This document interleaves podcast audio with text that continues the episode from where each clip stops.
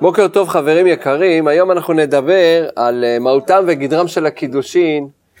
אה, אספר לכם סיפור שקרה לי הלילה, הלילה. באו אליי זוג שאני צריך לחתן אותה, בעזרת השם, אוטוטו, מתחתנים. הלילה הכוונה, אתמול בלילה, זו הכוונה הלילה, בצורה מדויקת. ואז אה, דיברנו, דיברנו על כל מיני דברים, דיברנו על מהות הנישואים, מה זה אהבה, מה מייצר אהבה, נתינה וכולי, דיברנו על העניינים של מהות החתונה. ואז האישה אומרת, אני רוצה, אה, מה הסכום של הכתובה, אם אתה אומר את זה בקול רם. אמרתי להם, אני לא אומר את הסכום של הכתובה אף פעם בקול רם, ונותנים סכום מסוים, סכום הגיוני. כמה סכום הגיוני? 72 אלף ש"ח. אז אה, היא אומרת לי, לא, אני תכתוב 180. תכתוב 180. אמרתי לה, זה לא משמעותי, לא צריך 180, אה, זה מספיק מה ש... אז היא אומרת לבן זוג שלה שמתחתן איתו, מה, אני, אני לא שווה יותר מ-180? אמרתי לו, פה, פה, פה, פה. את, את לא שווה אפילו מיליון, את שווה יותר ממיליון אפילו. אין לך ערך סכומי, כספי, לערך שאת שייכת אליו. אז פתאום אנחנו מגיעים לדיני התורה, ואנחנו רואים במשנה, אישה נקנית בשלושה דרכים. מה המונח כאן? אישה נקנית בשלושה דרכים. מה אתה קונה? והיא קונה את עצמה בשני דרכים, שתי דרכים. מה זה הדבר הזה? מה מונח כאן? נקנית, קונה את עצמה, מה זה פה איזה... אה, יש פה תפוחים שקונים, מוכרים, קונה את עצמה, מה, מה זה? מה מונח כאן בדבר הזה? בסדר? זו השאלה המהותית של מה זה בכלל קידושין בישראל. אתה מבין, הלל, אתה תתחתן, אתה תגיד, אני קונה את אשתי, זה שואלים את העדים, את הטבעת שווה פרוטה, לא שווה פרוטה, מתחיל לצחוק, קנית זה מהכסף שלך, לא באשראי, לא בזה, לא בזה. ממזומן, יש לך מזומן, וואי, יש לך כסף, וזה עשיר. בדיחות של אה, זה, אורחי חופה וקידושין. בקיצור, מה, מה מונח כאן בדבר הזה? נקנית. מה זה הדבר הזה? זה נשמע לא טוב במחילה מכבודכם לכאורה, נכון? ומעניין, דווקא במקורות הקדמוניים דווקא כתוב נקנית. אבל כשהולכים להלכה בשולחן ערוך, כן, אז היא מתקדשת. זה שונה לגמרי, שונה לגמרי. מה מונח כאן? כדי להתחיל בואו נראה קודם כל צבר החינוך, מצווה תקנ"ב, תקנ"ב. משורשי המצווה שתצוונו התורה לעשות מעשה באישה, יורה עניין זיווגם, טרם משכב עמה, ולא יהווה עליה כבואה לזונה, מבלי מעשה אחר, קודם ביניהם. זאת אומרת, אתה לא יכול לבוא לזוגיות בלי הכנה, הקדמה, לזוגיות הזאת, אתה לא יכול. וגם נאמר, שהוא כדי שתיתן לליבה לעולם, שיקנו לאותו איש ולא תזנה תחתיו חלילה, ולא תמרוד בו, ותיתן לו יקר ועוד לעולם, כעבד לאדוניו.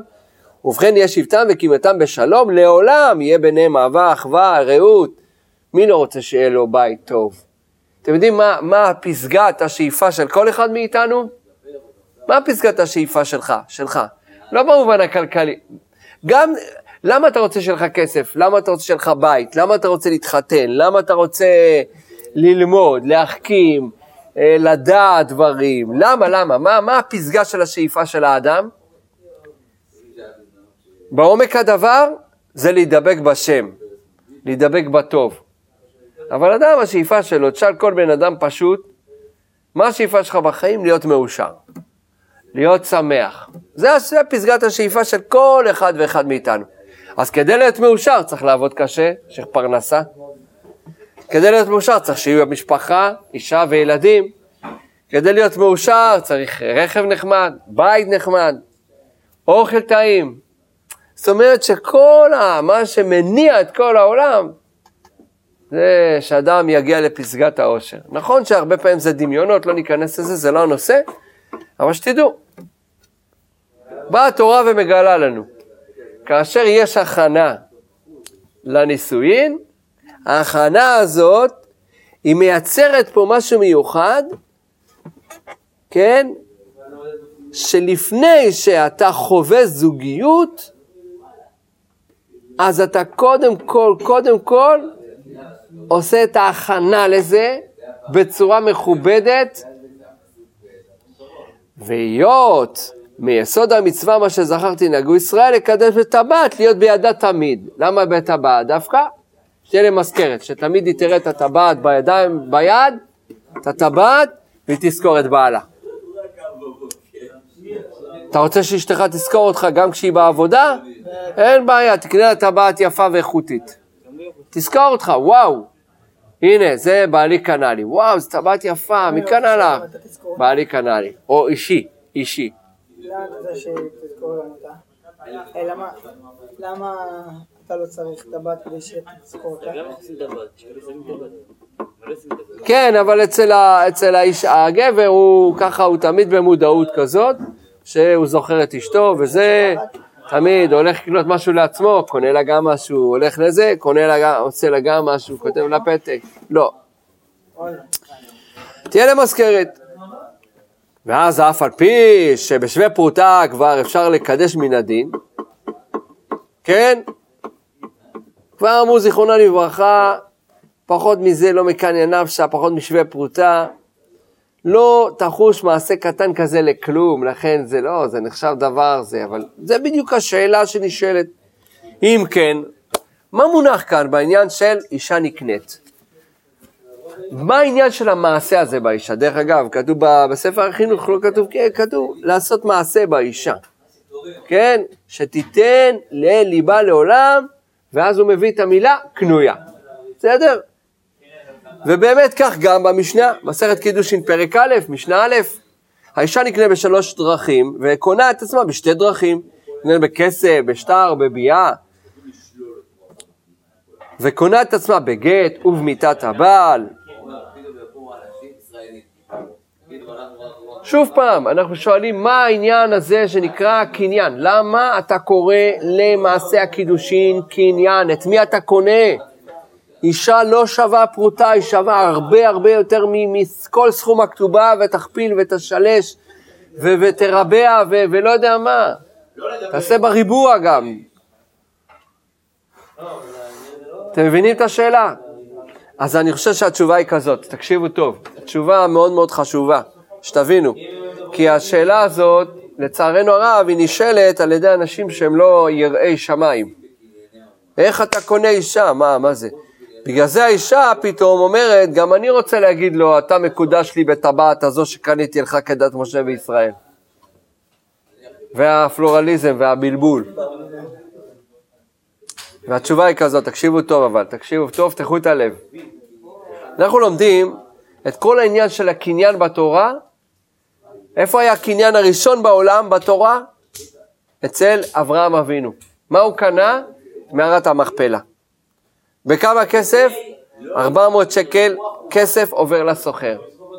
לומדים כיחה כיחה, ייקח משדה עפרון, וכי ייקח איש אישה, כיחה כיחה משדה עפרון, לומדים כל העניין של הקניין, מאיפה יעלל? משדה עפרון. אם כן, שהקניין הראשון בהיסטוריה של התורה הקדושה, זה היה איפה? מערת המכפלה. שאת השאלה מה זה, הקדוש ברוך הוא אומר לאברהם אבינו, כי את כל הארץ אשר אתה רואה, לך אתננו, זרחה עד עולם. אז מה פתאום? בא אברהם אבינו, ומה הוא עושה? מה פתאום? הוא צריך לקנות את, אה, את שדה עפרון ב-400 שקל כסף עובר לסוחר. מה פתאום? דרך אגב, עשו חשבון שזה מיליונים, מיליונים ממש, מיליונים. זה מחיר מופקע לגמרי. 400 שקל כסף בנמך מהי? בהתחלה אומר לו, קח, קח בחינם. אבל לא, הוא, הוא, הוא ממש ממש, הוא התעקש לקנות את חלקת השדה מעפרון. התעקש. ודרך אגב, ההתיישבות של עם ישראל, איפה התחילה? שמה, במערת המכפלה. חלקת קבר. דווקא אז התחילה ההתיישבות היהודית בארץ ישראל, שתבינו. תראו איזה כוח יש לה לקניין הזה. קניין נצחי. אתה יודע מה התשובה? נכון, כל ארץ ישראל שייכת לאברהם אבינו. כל ארץ ישראל שייכת לאברהם אבינו. אבל, אבל אברהם אבינו, הוא, הוא מבין שמערת המכפלה זה מקום חשוב, מקום חשוב מאוד. כי הרי כשברח לו הבן בקר רך וטוב הזה, אז הוא נכנס לתוך המערה, הוא ראה את אדם וחווה. אז הוא קולט, זה פתח לגן עדן. אז הוא רצה לקנות את זה. למה? כי כל קניין זה ביטוי לחשיבות. זה חשיבות.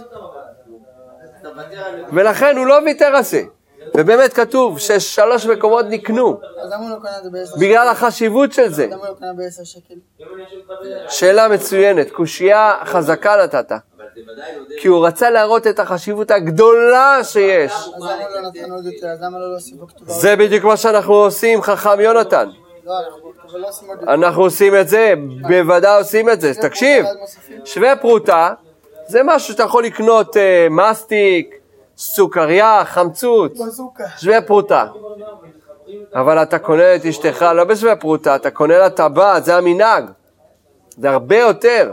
לא... טבעת נישואים יכולה להגיד לאלפיים, שלושת אלפים, ארבע מאות, ארבעת אלפים, יש כאלה בעשרת אלפים, יש כאלה יותר גם. בלי יהלומים כמובן, זה צריך, כי היא צריכה שתיתן דעתה, שהיא תתקדש. לא ניכנס לזה עכשיו, אחר כך אני אסביר לך. שתקנה בעשר אלף. בדיוק, מה, זה לא, אנחנו, אתה, אתה, אתה לפנים משורת הדין אתה עושה. לא, אז למה לא כי אתה מבין את החשיבות. שנייה, תן לי להסביר את המהלך ואחרי זה ת- ת- תן- תגיד מה שאתה רוצה. ואז, בגלל החשיבות, הוא מבין שזה פתח גן עדן, הוא קונה את זה בהמון כסף. הוא עושה קניין גם, עם כל המשמעות של קניין, כיחה כיחה. אותו דבר לגבי הנישואים, שימו לב, שימו לב. כתוב בגמרא, 40 יום לפני יצירת הוולד, בת, בת קול ואומרת, בת פלוני לפלונית. שדה פלוני לפלוני. כלומר, גם האישה וגם הפרנסה, משמיים קובעים לאדם כבר מראש. כמובן, בתנאי שהוא לא הפר והרע את מעשיו. עכשיו, מה קורה? עכשיו, הכרת מישהי, חביבי, זה מששת ימי בראשית, זה 40 יום לפני יצירת הוולד, לפני שנולדת, 40 יום לפני שנולדת, יצירת הוולד, לפני שבכלל אה, התאהבת טיפה ו... ו, ו ואז אה, נוצר עובר, 40 יום לפני, כבר אומרים לך מי תתחתן. אז ממילא, כשאתה נפגש עם זו שאתה תתחתן איתה, אוטוטו, אתה נפגש עם הנשמה שלך, הזאת, 40 לפני יצירת הוולד. אז מה אתה עושה?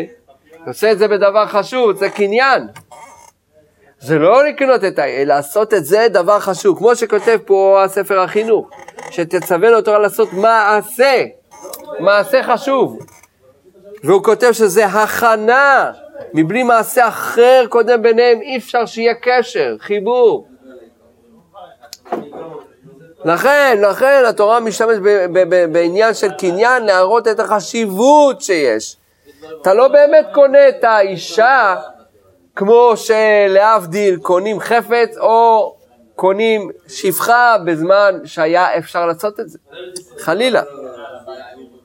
וזה מה שכתוב בשולחן ערוך, אישה מתקדשת בשלושה דרכים. תראו, פתאום, לפני 500 שנה, בא השולחן ערוך באבן העזר, סימן כ"ו, סעיף ד', והוא מחליף את המילה, מילה קניין, למילה קידושין, קדושה. האישה מתקדשת בשלושה דרכים, בכסף או בשטר או בביאה, מן התורה. וחכמים אסרו בביאה משום פריצות. וגם באבן העזר כ"ו, סעיף א', כותב, אין האישה נחשבת אשת איש אלא על ידי קידושין שנתקדשה כראוי. זאת אומרת, במעשה הקניין, מה זה הקניין הזה? זה קידושין. שמה אתה אומר? אשר קידשנו בביתה וציוונו על הארץ ואסר לנו את הארוסות לנו והתיר לנו את הנשואות לנו ידי חופה וקידושין. תבין את העניין. אז הקניין הזה זה רק בשביל להראות החשיבות. וגם הרמב"ם מביא את זה בהלכות אישות פרק א', הלכה ד'. לפיכך כל הבועל אישה לשם זנות ולא קידושין, לא כמן התורה, מפני שבעל קדשה.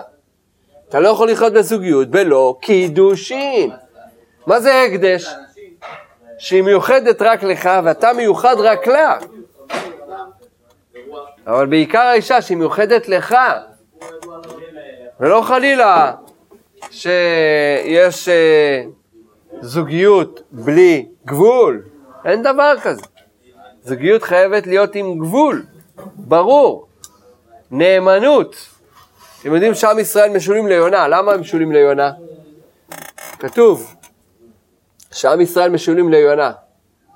כנפי יונה נחפה בכסף, ויבעותיה וירקק חרוץ. למה נמשלת ליונה עם ישראל? אתם יודעים שהזוג יונים זה ביטוי לזוג שהם מסתדרים ביניהם. למה? למה זוג יונים? למה זוג ברבורים? זוג טווסים. למה זוג יונים? בדיוק, בגלל הנאמנות שיש ביניהם.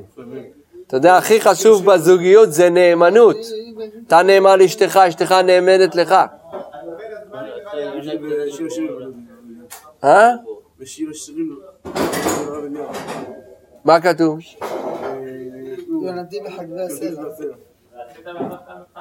נכון, יונתי בחגבי הסלע. יונתי, רעייתי, תמתי, נכון. ולכן הנאמנות הזאת, זה מה שמייצר את זה, זה הקידושין, זה הקדושה שיש בין בני הזוג. מה זה קידושין? זה שהיא מובדלת, מופרשת מכל העולם. וגם ממך בזמן האירוסין, עד שאתם מתחתנים, שזה נקרא חופה. אתם מבינים את העניין הזה? ולכן אתה לא קונה אישה, חלילה, אתה לא קונה אישה. אתה, אתה בעצם, מעשה הקניין, אתה מייקר, מרומם את המערכת, ה, ה, יחסי הגומלין הזאת, את, הזוגיות, כדעת משה וישראל. ולכן זה נאמר בעניין הזה של קניין. כמו מעשה, בגלל זה זה נלמד משדה עפרון. כיחה כיחה משדה עפרון. בסדר? ולכן, אם בן אדם עכשיו נגיד פוגש מישהי, פוגש מישהי, מנחם נגיד אתה פוגש מישהי עכשיו, ואתה רואה שהיא מתאימה, וההורים שלה מסכימים להתחתן, וההורים שלה כבר, אה, ברוך השם, כבר, אה, הם, אה, אתה יודע, מחוברים, והם יכולים לקבוע לכם, כבר מצאו לכם בית, באותו, תוך יומיים מצאו לכם בית, וקבעו לכם אולם תוך שלושה ימים, מההיכרות. אתה יכול להתחתן או לא? לא. למה? למה לא? למה לא? כי צריך הכנה לדבר כזה גדול, דבר כזה חשוב. אתה לא יכול לבוא ללחוץ לחתונה ולהגיד יאללה קדימה, מתחתנים. צריך לפחות שבעה ימים, לפחות. שתעשה הפסק טהרה, כן, כן, הלכתית. למה אי אפשר, לא יודע, חובות מידה? או, או, אז יש, לא לא עלינו, מקרים, יש כאלה מקרים שאם האחד אה, מהצדדים של בני המשפחה, אבא או אימא של אחד מבני הזוג, הוא מה שנקרא שכיב מרע, כלומר הוא גוסס. קרו מקרים שפעם התקשרה אלה אחת, רצתה שאני אחתן אותה כי בעלה עומד למות. זה סיפור אמיתי, אני מספר לכם.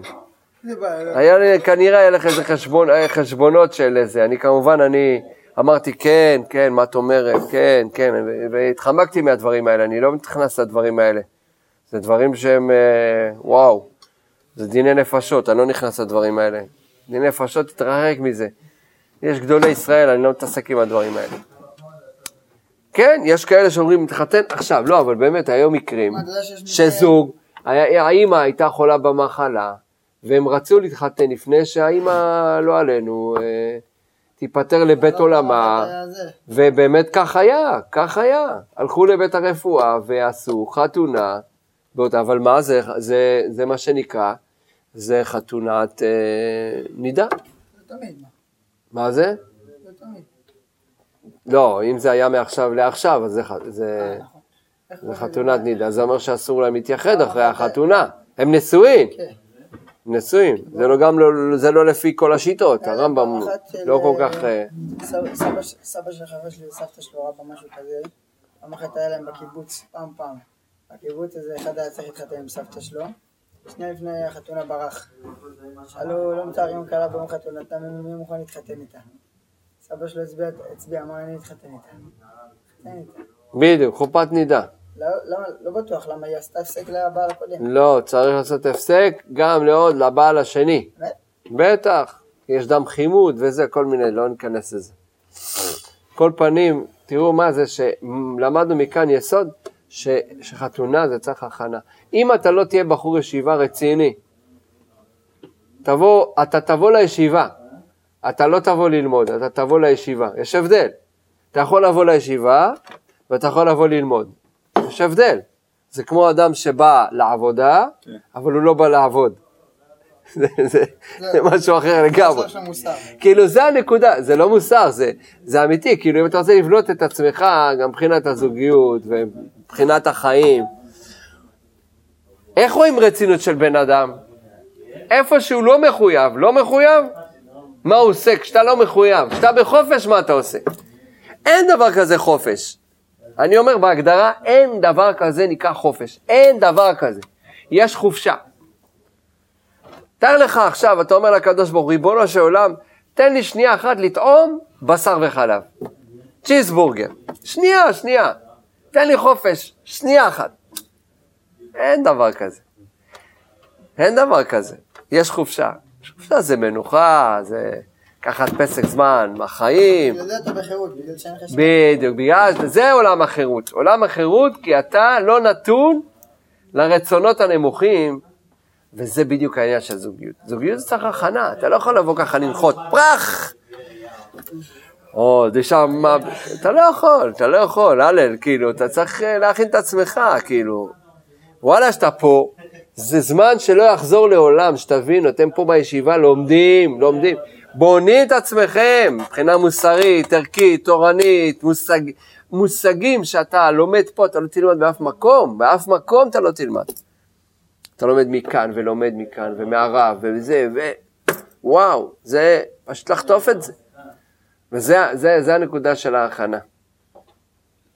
צריך הכנה לכל דבר, בפרט דברים שבקדושה, ואם אדם רוצה בית טוב, הוא חייב לעשות הכנה אמיתית. כי הרי בסוף סוף, כשאתה הולך להשתדך, שואלים אותך, מה אתה עושה בחיים?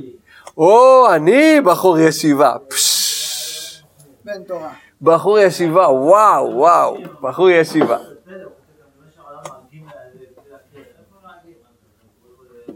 אז תגדיר, תגיד, לא, לא, אני בא לישיבה. לא בחור ישיבה. בחור ישיבה זה אחד שמקבע את עצמו, אבל אני קבעתי את מושבי פה בבית המדרש. בסדר? בעזרת השם, לכן, לכן אישה לא נקנית. אישה היא לא קניין שלך ולא שום דבר שלך, אלא זה רק מעשה חשוב שיוצר ביניכם את הזיקה ואת החיבור ואת הקשר האמיתי.